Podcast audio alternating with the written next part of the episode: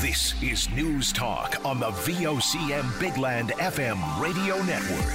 The views and opinions on this program are not necessarily those of this station. And now, your News Talk host, Linda Swain.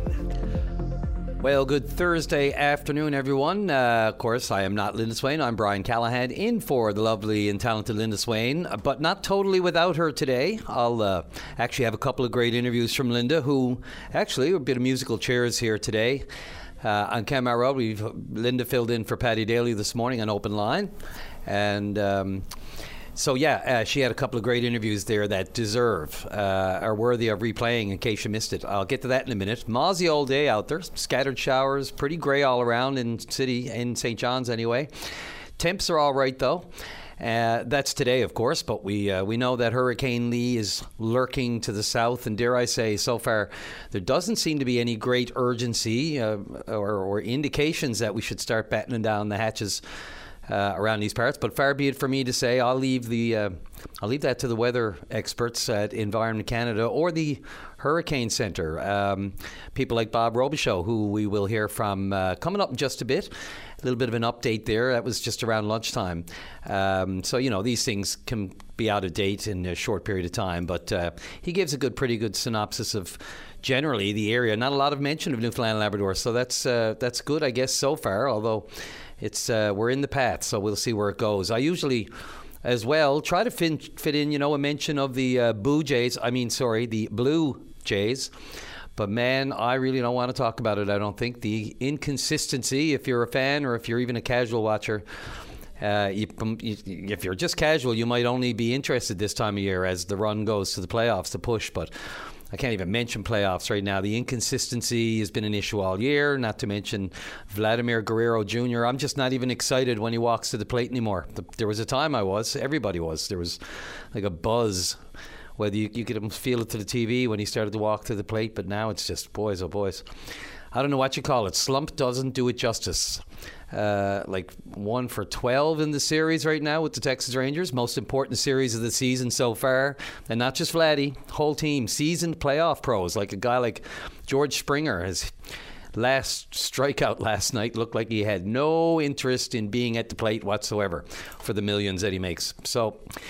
Uh, said it before, say it again. It's a managerial problem. They call them managers in baseball for a reason, you know, and this team is simply being poorly managed on and off the field, in my humble, humblest of opinions. But I digress. This is News Talk, and there's lots of it on the go. Um, we know there's currently a police operation in the La LeMarchant Road area, or sorry, Merrymeeting Road area of St. John's. Um, and uh, we don't have a lot of information on it yet. We've uh, been there. I believe Richard Duggan got some tried to get some pictures from the area, but uh, again, police are being uh, kind of tight-lipped at it about it about it at this point. But if you're in the Merrymeeting Road area of St. John's, be aware of that. Uh, also, lots of news from the courts today. You can read all about it online. Um, more charges today in the uh, ongoing sexual violence investigation involving youth in the east end of St. John's. Two men, um, Tony Humby and Bruce Escott, have been charged in that case, and the charges just keep on coming, as uh, as the police suspected, um, because you know. Uh, it's not easy to come forward in any of these situations. We all know that issue. Some people just have no interest whatsoever going through the criminal court process because they see other cases that go off the rails or have problems or are elongated and drawn out. And sometimes that can be harder, even on the victim. So we understand that. But the police have certainly made, and the Crown and the Justice Department have made an effort to um, to you know initiate these trauma informed processes now that are designed to make it easier to come forward without really having to put your whole self out there and uh, and try to see justice done and that's sort of what seems to be happening in this case and the police are encouraging anyone um, in this case the allegations go back to 2004 now, uh, between now and then, or even up to 2021, but we don't know. It's constantly changing as um, as people who allege victims who believe they were, who say they were, uh, you know, among the ones. Um, victims of Mr. Humby and Mr. Escott continue to come forward. So more charges today, four more. Mr. Humby, Tony Humby, now is facing 28 charges. He's due to go to trial in November on his uh, alleged on the offences alleged as they are until there's a verdict one way or the other. And um, Uh, Bruce Escott is still in the preliminary stages of his process. He's uh, actually due for election in plea next month. So they're being tried separately, and uh, trial already uh, laid down for Mr. Humby. And of course, as we know, these, uh, you know, I cover the courts, as you probably know, for VOCM, and if uh, it's just a constant, the tips I get, the calls I get, uh, asking if we're going to be able to cover this, that, and the other case. And right now, the allegations of sexual assault on the docket are, are just, it's more than I've ever seen. So, um, you know, there's uh, not that anyone is any less important than the other, but uh, there's only so much capacity any news organization has to make sure you're there, and not just there, but there to make sure you get the story. There's not, you can't just duck in and out of courtrooms on this kind of stuff. You have to really get it accurate, and you have to get what's important. And sometimes none of that comes out until the case gets to the uh, near the end, or at least um, you know one way or another, whether it goes to trial or doesn't. So, uh, lots of detail on ongoing court cases, not just sexual assaults. Of course, there's a couple of murder accused in the docket today, and on our website as well. So, anyway, as mentioned. Um, of course, I, would be remiss if I didn't mention the situation in Fleur de Lis, of course, where sadly it's turned now to a um, to a rescue mission, uh, to a recovery mission from a rescue mission, unfortunately. Um, I have calls into the mayor there, and uh, Mayor uh, Travis, if you're listening, we're always open to talking. We know it's a difficult time. Uh, probably a lot going on there that uh, make it difficult for you to find time. But if you do, we're here all ears. It's the same numbers for VOCM. Open line, by the way, on News Talk. If you want to call and comment on anything that I've mentioned or brought up along the way. Um, again, as of, uh, let's see, that was Tuesday afternoon that the ship went down. And um, the Coast Guard, of course, they say the decision to call off any of these searches never taken lightly, but there's only so much time that can reasonably expected one could survive in those conditions. And it's now been uh, classified as a missing persons case by the RCMP. So, our thoughts, of course, with everyone in Fleur de Lis. Um, yeah, I've been a journalist for a few decades in this province, and it always uh, brings back the memory of uh, the, the tragic uh, death of Samantha Walsh in Fleur de Lis, of course, and that was not easy either for those who remember in the early 2000s. So um, again, thoughts with the people of Fleur de Lis, and uh, uh, what can you say? Just um, stay strong and try to get through this time. It's never easy. We know as Newfoundlanders this can happen. Uh, vessels sink and we lose people, and it's never easy. So, um, those stories in the news today, because this is News Talk, as I mentioned, you know, same stories, same uh, phone numbers for open line 709 273 5211 1 866 um, 590 VOCM 8626. So if you have any comment on any of those uh, stories that I mentioned there, uh, please by all mention. And as mentioned, Linda hosted Open Line this morning, Linda Swain, and there were a couple of calls that I believe deserved another encore airing this afternoon. And you know, in the journalism biz, the general rule is you judge the importance of a story on how many people it affects, basically. That's the basics. And so the two interviews that were on this morning affect a lot of people, and we'll get right to them, beginning with um, Energy Minister Andrew Parsons responding to some of the um, uh, some uh, news stories and reports, and even the Premier of Quebec, Francois Legault uh, pondering and uh, and um, pontificating on Gull Island and the future there. So we'll hear uh, Linda's interview with Energy Minister Andrew Parsons, who called into Open Line this morning, right after the break. This is News Talk. I'm Brian Callahan in for Linda Swain. We'll be right back. Saturday morning, join us for the Irish Newfoundland Show. Send your request to IrishNL at VOCM.com or submit them online at VOCM.com. Brian Callahan back with you on News Talk today and for Linda Swain. And um, let's go right to a caller. Yes, we take calls on News Talk. Uh, we encourage them, as a matter of fact. And uh, Wilson, you're on line one.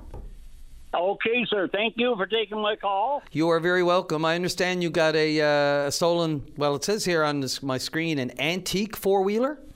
Yes, sir. This, the four wheeler that I got in 2008, I bought her from an 85 year old man, brand new. There's 3,000 kilometers on her. And I had her parked in my driveway, right up in my driveway. And at 3 o'clock in the morning, a lady nicked a couple houses down, seen men go down on on her idling down a roller coaster down the road because it's downhill there on uh, Penny's Hill. So you're in Victoria, right? Just so listeners. Yes. yes, sir. Okay. I'm in Victoria Carbonear, yeah. Yep. And uh, well, she got up and, and used the washroom, and she looked through, through the window. Here's the the, the four wheeler going down the road with a man stood up on her, but no no motor running because it's downhill, and they never had the key because I had the key in the house. And uh, I am here. I reported it all to the RCMP and done all all the due diligence. I'm wondering what's the best way because I would I would offer a reward. You can certainly, you know, I mean, look, we've we got your number here, and uh, and so if anyone has any information, and we always say this, of course, the police say it too. I mean, this stands out, right, Wilson? I mean, this isn't your, you know, a, a Yamaha.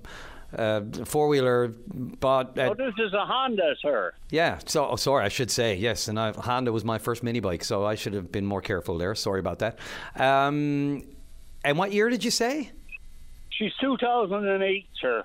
2008 four wheeler oh okay I had an antique I had antique on my screen. It's not an antique No, no, she's not hardly old enough, okay but she's just Uh, like new. That's what that was what I couldn't understand. Okay, sorry. So it's not a yeah. So it's a four wheeler. Yeah, a Honda four wheeler. What color is she? She's red, sir. Okay, and you reported it. Any word back from? Did they acknowledge Not a that? word, not a word, sir. That was stolen on the 19th of uh, August Right. at 3:30 in the morning. The lady told me that was the closest she could come to the time. And I am at the RCMP. I called them one time to check something, but they never, never. I never heard from them after. Gotcha. Well, I'd follow up with them, but by all means, uh, Victoria, BC, as we used to call it, behind Carbonear. Uh, that's the other Victoria. That's what I. So I was for some reason I was used to call it that growing up, Victoria, BC, but not the one out Yes, west. And um, we got your number, and if anybody has any information on that, Victoria, red uh, four wheeler, stole them right out of your driveway. Boy, I tell you, they're wicked. What? Um, sir. uh, right out from under your nose. No video or anything around. You, any of your neighbors got? Uh, No, no, sir. No, sir. No. well, it's a small community, right? So someone knows something. So, boys, you know, smarten up and give us a shout. And, uh, if I could tell you, I I got some money to put up towards it for a reward. If somebody comes with a bike, do you have a? I don't know if it matters. Do you want to mention how much the reward is? Maybe that'll. five hundred, sir. There you go. So five hundred dollars for anyone who can come up with Wilson Hughes' four wheeler, red four wheeler uh, Honda, stolen on the nineteenth, and let's see, the nineteenth. So you mean the nineteenth of August? Yes, sir. Wow. So that's almost a month now going on that. Yes. Yes. All right. Well, Wilson, listen. Let us know if you hear anything from the RCMP or anyone else. Uh, we'll follow up. we get a call. We'll call you. I certainly will. All right. Good luck with it. Thank you so much. You're welcome. Bye bye. That is Wilson Hughes of Victoria. And speaking of that, um, earlier today, one of Linda's interviews was with uh, a woman whose car was broken into, like uh, mine was this week. And um, you know what? I'm just going to run it. This is Tara Lee Gerhardt. She's a uh, TV and film producer living in the city here now, moved here from Ottawa a few years ago. And here's her experience. Uh, I understand yes, you sent a note to our newsroom uh, uh, indicating that you were one of a number of people that recently had your car broken into. What happened? Um, well, actually, I had just finished a business meeting and uh, popped into the Duke of Duckworth, of course, for the best fish and chips in town. And within that 25 minutes, my car had been uh, broken into with my work bag stolen.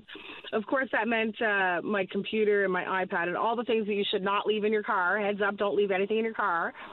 Um, but uh, you know, it's it's it's one of those things. I know it's tangible, and I know that nobody got hurt, let's say, but um, it's still it's still feel you feel violated, and definitely lost a lot of work that I've been doing. So um, I'm in the process of trying to track things down. Absolutely, a terrible fe- feeling of violation. Any luck in, in tracking these things down? Yes. So of course, uh, with Apple products, you can uh, turn on your Find My or your GPS tracker on them and set a note. A lot of people don't know you can put a note in there. So when somebody charged it, uh, they charged my iPad this morning actually, um, and they got the note that said cash reward with my phone number. And so that person called me, um, and I met them at the Tim Hortons, um, and I paid $150 and got my iPad back. What? You had to pay to get your iPad back? Yes, well, you know, Mrs. Um, claims that uh, you know she was buying an iPad for her daughter and had no idea, kind of thing. Um, so, but she was out 150.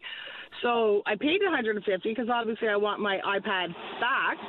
But um, you know, I also know that if somebody turns on my MacBook as well, if there is a reward, then they're more likely going to call because ultimately they just want the money most of the times, and it's the same case for this individual um, that they just want their next fix. Oh, right? wow. So they just want cash. So, but that's okay. Um, a bit of a super sleuth, so it's all over social media, um, and I have people trying to figure out where things are. So um, it's a process, but I I will get my things back. So, uh, you know, what, what kind of a, I mean, obviously you're out a couple, uh, you know, hundred or so dollars, but uh, what kind of an inconvenience was this to you? Obviously, you're a professional person. Th- those things mean something to you. It's not just the, it's not just the, the machine itself, it's what's in there. It's what's in there, and of course, uh, I'm actually a local film producer here in town, um, and so I do a lot of Hallmark movies and uh, movies of the week and everything. So all of my work is on there, including the development that we've been doing over the last uh, four months while the writer's strike has been going on. So the so the amount of work that's on there and not yet shared with anybody because of course I don't share until it's ready to go. Um, that's what's lost, and so that's a it's not just an impact to me, but it's an impact to my crew who then won't have work if I can't get this project up and off the ground because I don't have my data. Right. So you're here doing this work now. Has this poisoned you in any way, if you know what I'm saying? Well, I moved to St. John's in 2021 because I fell in love with St. John's 20 years ago. It, it stole my heart, and I knew I wanted to live here. So I moved here right after the pandemic, when the Atlantic bubble burst. I was on that first ferry, and I moved here intentionally because I love it so much here. I think the people here are really great, but the the epidemic of drugs is uh, from the last 20 years of watching St. John's. It's um it's incredible, sort of the downslide that we're watching. And so um, it hasn't soured me, but since I've lived here since uh, August of 2021, my home has been broken into twice. My office has been broken into, and my car twice, and I've been mugged. So um, all I can say is learn self defense. Don't leave things in your car. Don't let it sour you because you know it's a mental health crisis and it's a drug crisis that's sort of stimulating these other problems of petty theft, et cetera. So until we focus on the, the, the root cause of addiction and mental health, then we're not going to solve the issues of petty theft. Uh, where did you come here from, if you don't mind me asking? Sure. I moved here actually from Ottawa, but I'm originally from British Columbia, but mostly raised in Northern Ontario, so I love the weather. So uh, yeah, all you've been all over Canada, obviously, and and uh, of course have, yeah. the the the social uh, situation that we're facing here in Newfoundland and Labrador now is is no different, I understand, than any other major centre in Canada. No, absolutely. It's it's uh, it's an epidemic right across, I would say, North America even. But I think here it's just so much more visible because it is a smaller community. Um, you get to know people quite well, even our people who are without home or that are going through these problems. Um, I know a lot of our uh, fellow community members by name, even if they are struggling or not. And I try to help where I can, even if it's a sandwich here and there. And I know just a little over a month ago, unfortunately, a young man named Ben passed away due to an overdose. And I knew him quite well and saw the days where he was sober and proud of himself. And so um, it just really, really breaks your heart when you're so close to your community and there's less population, so you see it more. It's more in your face. Yeah, it really is. That- Yeah.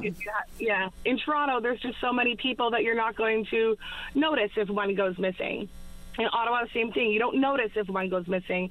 And the communities where people are addicted, they're more isolated as opposed to St. John's, where it's more integrated. So you see it more. So that's why I think everybody thinks it's worse here than it is anywhere else. But that's not true. It's the same right across North America.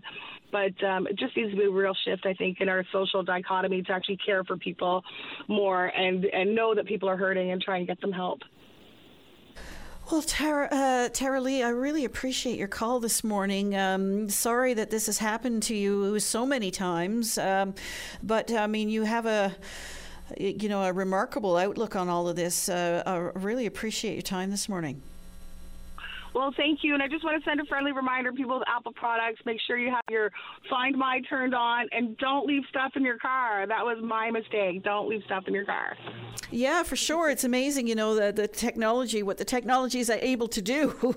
Uh, it's able Well, to help you in all these ways. Yeah. Yeah, and one more quick note. When I was speaking to the sheriff down at the courthouse yesterday, dumpster diving, trying to find my stuff, um, I spoke to the sheriff, and he said now that the people who are actually breaking into cars actually have uh, fobs that can um, override your keyless entry on your doors. So, um, so they're very uh, they're getting a little savvy now. So uh, that includes your garage doors and home doors that have fob access. That there's override fobs out there. So just make sure we're using deadbolts, etc. Yeah, for sure. Uh, really good advice there, uh, Tara Lee. On a different note, though, I'm going to take this advantage now. You say you're here working on Sure. these uh, Hallmark. Um, what what's made Newfoundland or St. John's in particular so attractive to Hallmark and and romance? Well, it's gorgeous. It's gorgeous here. It's one of the most beautiful places on earth, and definitely my favorite place to be. Um, I've worked in the film industry for 20 years, and so I'm very fortunate to um, have partnerships that allow me to bring uh, new business here. Uh, we actually produced nine movies last year, so um, we're hoping to do the same as soon as this strike is over again. But we're just really trying to help develop and grow the industry. There's already strong producers here that you know do Hudson and Rex and um, uh, Surreal Estate or Son of a Critch, and uh, amazing, amazing people doing good work here. So I'm just hoping that I can. Um, you know, not, not necessarily follow in their footsteps because I'm a different genre, but also just mirror the good work that they're doing here in creating jobs and growing an industry that can support the city. Have you seen an increase in work because of the strike? Uh, no, we've seen a decrease in work because of the strike. Unfortunately, uh, with most for our company anyway, because we uh, most of our scripts are, are American based, and so that we're affected by the WGA strike there. But I mean, Hudson and Rex and Son of a Critch, very good Canadian strong based films. They're of course going ahead, and um, you know the, the, the negotiations continue so that we can um, hopefully develop a little bit more stronger of a Canadian content market here when it comes to movies of the week, et cetera. Tara Lee Gerhard, uh, I really appreciate your call this morning. Thank you. No, thank you so much, and uh, thanks for bringing awareness to it. That's all we can do is keep talking. That is uh, all we can do. Keep it out there in the four and uh, keep an eye out for your stuff and everyone else's. Uh, thanks, Linda Swain and Tara Lee Gerhardt, for that uh, chat this morning on Open Line. Just a little bit past the bottom of the hour for our news. Um, apologies for that to the newsroom. Uh, I'm Brian Callahan on News Talk for Linda. We'll be right back. Every Saturday is perfect for a night at the cabin. The Cabin Party with Brian O'Connell. Saturday night starting at 7 p.m. on VOCM. It's Brian Callahan back with you on News Talk on this Thursday evening. Uh, almost even feels evening because it's getting just a little uh, dimmer and danker and darker out there. Um, as mentioned before the break, um, Linda's not on this show today, but she was on Open Line this morning in for Paddy. And uh, so rather than have to put her through the torture of two shows in a day, which can be tedious and laborious, um, Linda's busy as a bee there in the newsroom, and I'm taking a show, but I'm still using her interviews. And this one um, I thought was certainly deserved to play again. Um, Energy Minister Andrew Parsons was on to Linda this morning and addressed several issues on the on the plate these days. Uh, one of which, of course, um, f- uh, Quebec Premier Francois Legault uh, pontificating on Gull Island, uh, tweeting about it, and. Uh, different, you know, plans or perspectives or ideas that might come with that, and of course, that'll always get our ears up. Um, and of course, there's lots of. Uh, there was a report this week talking about a, a pipeline, natural gas pipeline, through Labrador down through into Newfoundland, and uh, so again. Um, uh, that was worth getting the energy minister on to have a chat with, and that's exactly exactly what Linda did. A few things on the go. Yeah, apparently, apparently there's lots of chatter going on, and hopefully I can help to uh, clarify, or in some cases, shut down some of the uh, some of it because it's uh, very far from uh, what I would consider uh, reliable. Absolutely. Well, let's start now with uh, Premier Francois Legault uh, getting everybody all hot and bothered with his uh, tweet, um, meeting with uh, Hydro Quebec to speak with uh, them about um, various projects, including uh, the enhancement of the Churchill Falls project and the construction of Gull Island. What's happening there? So, what I can tell people is a couple things. I mean, just because the premier over there, with a couple of his officials, has a picture and puts it up there, I think maybe it generated uh, the reaction perhaps that he intended. But I mean, over here, nothing has changed. Uh, we continue to talk to Hydro Quebec. The premier continues to have uh, meetings with Premier Legault. Uh, in fact, we both have both provinces have teams working on this. But that's it. I mean, certainly there won't be any negotiation in public. Uh, we're not going to be playing cards with Quebec with our cards showing. Uh, not going to do that. Uh, but the other thing, too, people need to recognize that issue, whether it's Gull uh, tied in with uh, Upper Churchill 2041, I mean, that's one of the biggest issues in our province over the last 50 years, maybe longer than that. I can guarantee you that nothing is going to be done without it being public, without it being scrutinized and discussed. That is the reality. Why the Premier Quebec decided to take a snap, I don't know. But it doesn't change how we're approaching it. We see ourselves in a very strong position. We see ourselves as knowing that we have a lot of opportunity. And at the end of the day, everybody wants the best deal for the province. And I guarantee you it ain't going to be done, uh, you know, without people having a chance. But nor are we going to sit there and discuss the parameters on open line. Well, so the, my next question, I guess, is moot. But you know, is there anything we can say about uh, you know uh, development of Gull Island or any of the plans moving forward? Because we've been what? talking about it for decades. Absolutely. I mean, a couple of things I can say on Gull Island. I mean, I think we would be remiss if we didn't discuss the possibility. It's a huge asset. But same way as I've told companies who reached out to us, if you haven't had a conversation with Indigenous leadership uh, you need to take that angle first. Nothing is going to happen in Labrador without partnerships. Absolutely nothing. So to think that we're going to be able to do something, I don't think for a second Gull Island will be developed without Indigenous partnership, consultation, leadership, you name it. So, but at the same time, you'd be remiss not to mention that you have this huge, huge world class uh, asset that if done properly, if that, if that was the possibility, if it was done properly and everybody benefited, including Newfoundlanders and Labradorians, uh, indigenous governments in the country, well, you got to have that conversation. But it ain't going to happen just by any government of Newfoundland and Labrador. It's in Labrador. It's going to require discussions with indigenous leaders. That's full stop, period. So, uh, what's this? Just a little bit of politicking on his part, uh, you know, a little bit of promotion well, on his ha- behalf? Well, I mean, I, I don't know. Like, I mean, I, I get a, you know, I, I get a call saying, "Oh, well, the, the leader of the opposition's on, and and the member from Labrador, the NDP, is on." Like, the guy's got my phone number. Like, seriously, give me a shout. I mean, where are the days gone where you couldn't have a conversation between elected members? Not that I have any problem coming on, but the reality is that it's not all cloak and dagger, all secretive and covert and, and nefarious as they want to make it out. That's politics. The reality is far different. The positive news that I think, the thing that I'm positive about is that we in Newfoundland and Labrador have huge resources that can benefit us and benefit the rest of Canada and beyond. We have to consider if and how they can be developed, and we have to recognize that it's not just us to do it. It, it, it has to benefit the province and the people and into the future. And there it is. I mean, that's how I sort of see things. Well, it's a good segue into uh, the next uh, question, and that's related to something that David Brazil um, twigged onto with this article in The Independent suggesting that uh, some kind of discussion might be underway regarding hydrogen pipeline. Uh, try, walk us through that. What's going on there? So, I think what they're talking about, and again, this is all brand new to me. I've literally never in my life, I can say this until this exact moment, uttered the words hydrogen pipeline. It hasn't been a conversation here in Newfoundland and Labrador. But I think what it stems from is when we have gone to uh, Europe and when we go anywhere, like our job is to sell Newfoundland and Labrador. Uh, people, we're not as well known as people think. We're in a global competition, so we're trying to educate world leaders, you know, producers, proponents, anybody that here's what Newfoundland and Labrador is all about. So we actually did like a, and I can't say we, it was done by others um, there was like a little pamphlet down saying who we are, what there is in Newfoundland and Labrador, basically talking about, you know, what our province looks like, what are the different things we have, what are the different energy sources we have. And one part of that was a little blurb saying there's the potential of a green energy transport option, which includes a pipeline. And it says that's a possibility. I think that came from a consultant.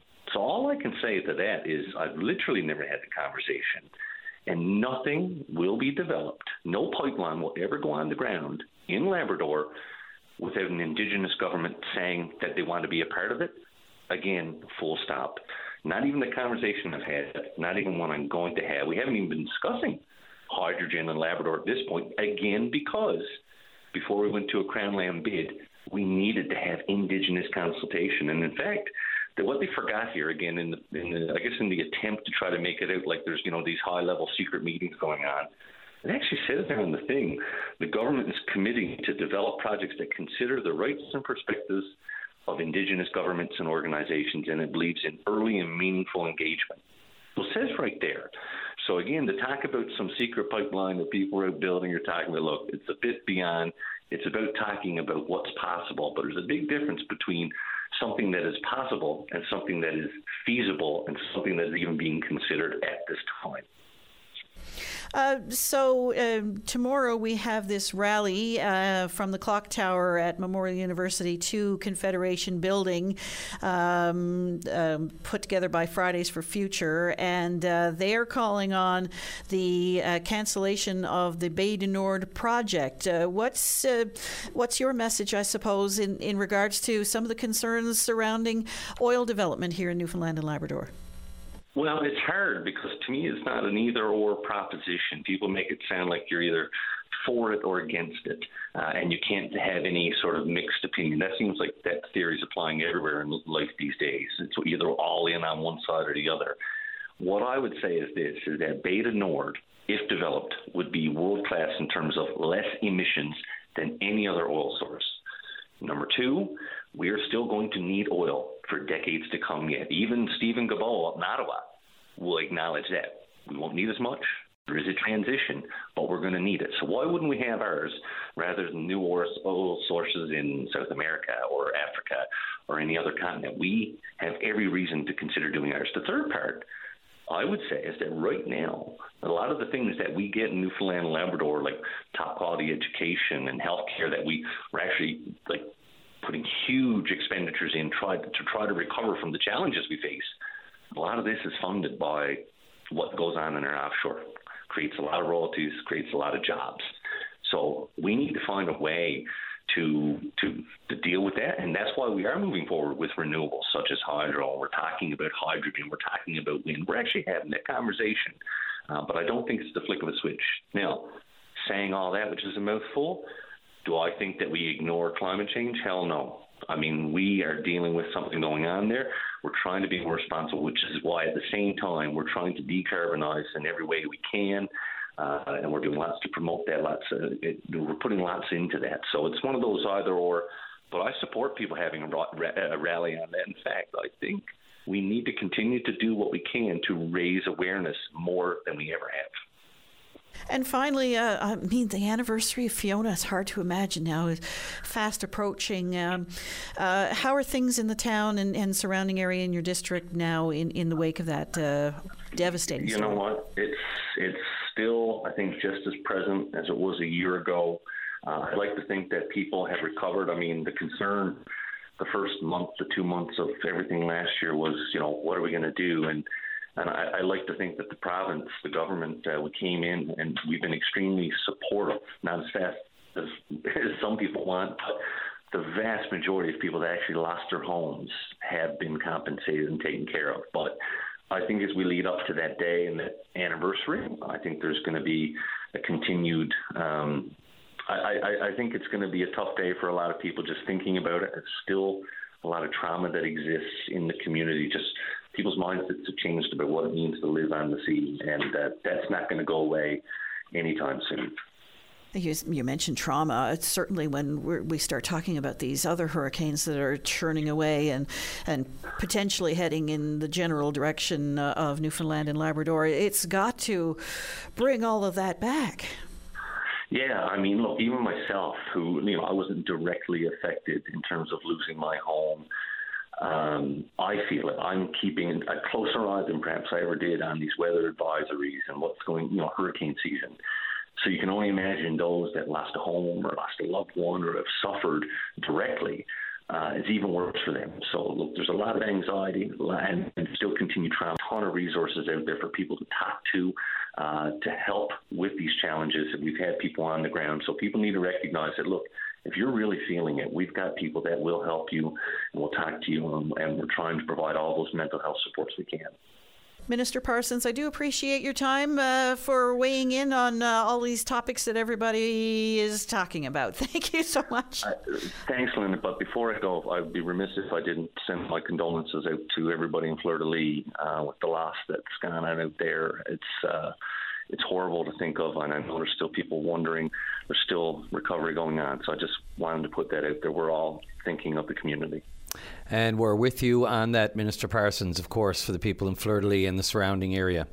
The tragedy there this week. That is uh, the Energy Minister, and in conversation with Linda Swain on Open Line earlier today, and uh, some important topics there I felt needed to be. Uh, we needed to hear the Minister on that again today, especially if you didn't catch it this morning and you're driving home and just wondering where they stand on all these ta- on this talk now about uh, again Gull Island conversations been going on a long time, but uh, when the Premier of Quebec uh, sort of uh, brings it up like that starts tweeting about it, it's not going to uh, not get our attention. And of course, the other talk about a pipeline. So, um, yeah, thanks to the Energy Minister for that. And uh, they also touched, of course, on on uh, on the weather.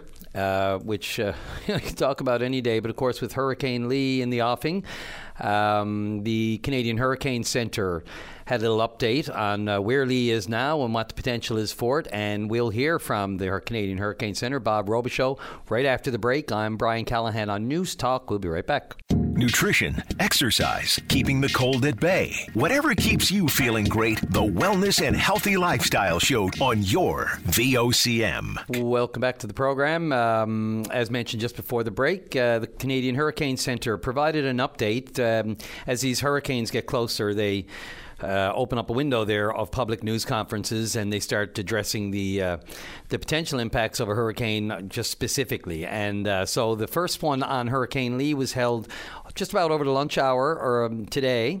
And uh, Bob Robichaud of the, the Canadian Hurricane Center provided this update uh, just earlier today welcome to a short briefing on uh, the progress of Hurricane Lee, uh, which is uh, still a hurricane um, down uh, down south. So the latest conditions. Uh, this was as of noon Atlantic time, 11 o'clock uh, this morning Eastern. Uh, again, we still had a hurricane on our hands, a Category 1 uh, with uh, winds of 150 kilometers per hour. The center of the storm was located about 1,650 uh, kilometers to the south southwest of Halifax. Uh, we've seen the storm accelerate here over the last um, uh, day or so. It is now moving northward. That that uh, anticipated north uh, turn has occurred and is moving north now at about 22 kilometers per hour, um, and that would uh, bring it into our response zone on Friday. Uh, again, prob- most likely as a hurricane. So just going through the uh, expected track, uh, again, we expected to enter our response zone on Friday uh, before taking aim at uh, western Nova Scotia into the Bay of Fundy area, uh, potentially as far uh, west as Maine. Um, so what we tend to what we tend to advise people is not necessarily necessarily to focus on the the exact track so we're still talking about um, a storm that could um, track into um, eastern Maine, or the center of the storm could actually track uh, just east of the Halifax area. So that's still on the table right now, but uh, confidence is increasing that we'll see something come up into the Gulf of Maine and either make landfall in western Nova Scotia or along the Fundy coast of New Brunswick.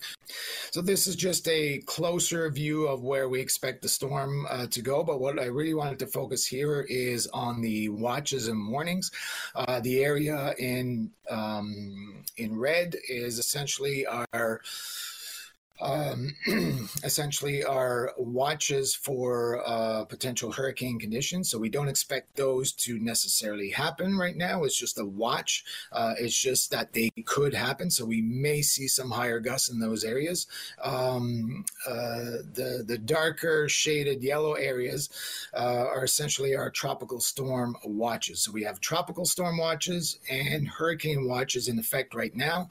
Uh, it'll be important to watch for any any changes in those watches, uh, whether they're upgraded to warnings or whether they're expanded, depending on the track of the storm. Uh, and I'll just remind uh, uh, folks that tropical storm uh, watches are for the potential for winds in excess of about 63 kilometers per hour, where a hurricane watch is. Um, is for winds in, in excess of 118 kilometers per hour. This is just a map of expected rainfall by Sunday afternoon. So we know that rainfall um, uh, is uh, potentially going to be an issue with this storm, uh, especially with all the rain that we had over the course of the summer. However, based on the current track, it looks like the heaviest rainfall will stay just to the west of Nova Scotia and just to, just to the southwest of um, southwestern New Brunswick or in the Gulf of Maine area based on the current track. We do have a system going through uh, today and tonight that's going to bring some rain. There's going to be a break in between that and the rain that we're going to see with Lee. Um, so we're talking amounts that could exceed 100 millimeters in the extreme western parts of Nova Scotia and southwestern New Brunswick uh, by the time this is all said and done. But for other areas, we're looking for we're looking at um, amounts that should be certainly less than that. So before I, I just mentioned uh, I mentioned how to get information. The one thing I wanted to add is uh, in terms of um, waves and um, storm surge. Whenever you have a storm of this nature approaching, uh, we will get a, a, a, rise in water level at the coast, uh, so elevated water levels. Uh, so we are going to expect we are expecting waves to reach the coast uh, later today into tonight, um, and those will continue to grow over the course of the next uh, couple of days uh, into Saturday as well. so we ex- we're expecting the, the the highest waves to occur along the Atlantic coast of Nova Scotia, potentially into the Bay of Fundy area of New Brunswick, um, uh, a small portion of that area at least. Um, so that is something that in terms of any kind of coastal impacts, we have to wait to see how this uh, storm surge is going to coincide with the with the tide of the day. Uh, so we'll know more information as we go on, and you can get the information in our bulletins. That's on our website at uh, canada.ca/hurricanes, or for information on how to get prepared for storms like this, uh, you can go to getprepared.ca. There you have it. That's the latest from the Canadian Hurricane Center and uh, Bob. Bob Robichaud there providing an update. Um, there you have it. I guess so. The takeaway: no news is good news for our neck of the woods, since there's not much of any or any mention yet on the impact on this province, other than probably expected storm surge. I mean. Um, you know, before ahead of anything that might hit us as far as the storm itself goes. But um, so far, anyway, uh, continues to churn north, but uh, mostly a maritime event by the sounds of it. The, again, up to this point, supposed to make landfall in Bay of Fundy. Uh, on Saturday. Greatest impact southwestern Nova Scotia and parts of New Brunswick at this point.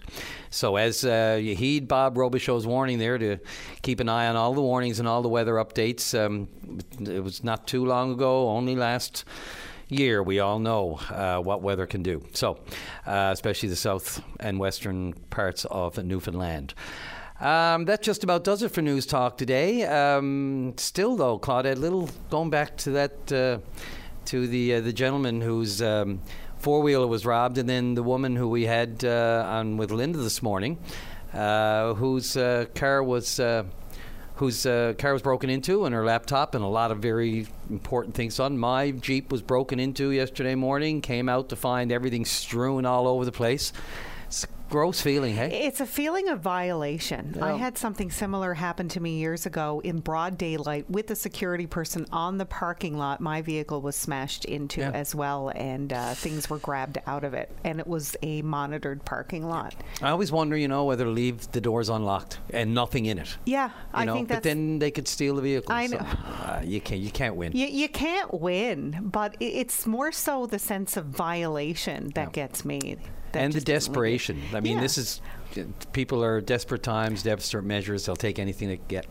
And uh, out of a smaller note, my mother always warned me never to have one of those little toy thingies that go on top of your antenna. I, I So was that taken or did that blow off? I don't know. I'd like to think. I mean, it was really it was inexpensive, but I had a little frog on mine, and Yeah. I don't know if it was the wind or stolen. but Kermie? it's no longer Kermie. Kermie? Kermie's gone. Kermie. It's not easy being green. It's green. Not easy. we won't go there. That was good timing. Um, thanks, Claudette. Uh, yeah, no, I was just more insulted than anything. They left all those on my CDs. I was insulted. They didn't take any of my. taste? Oh my god, no taste whatsoever. Anyway, that's uh, that's it for news talk and foolish talk. Um, thanks for listening, folks. Um, I think Ricky Duggan might be in the seat tomorrow. I'm not sure. A little bit of musical cheers here as we figure it out, but uh, we'll leave it as a surprise. Drive safely, arrive alive. VOCM cares.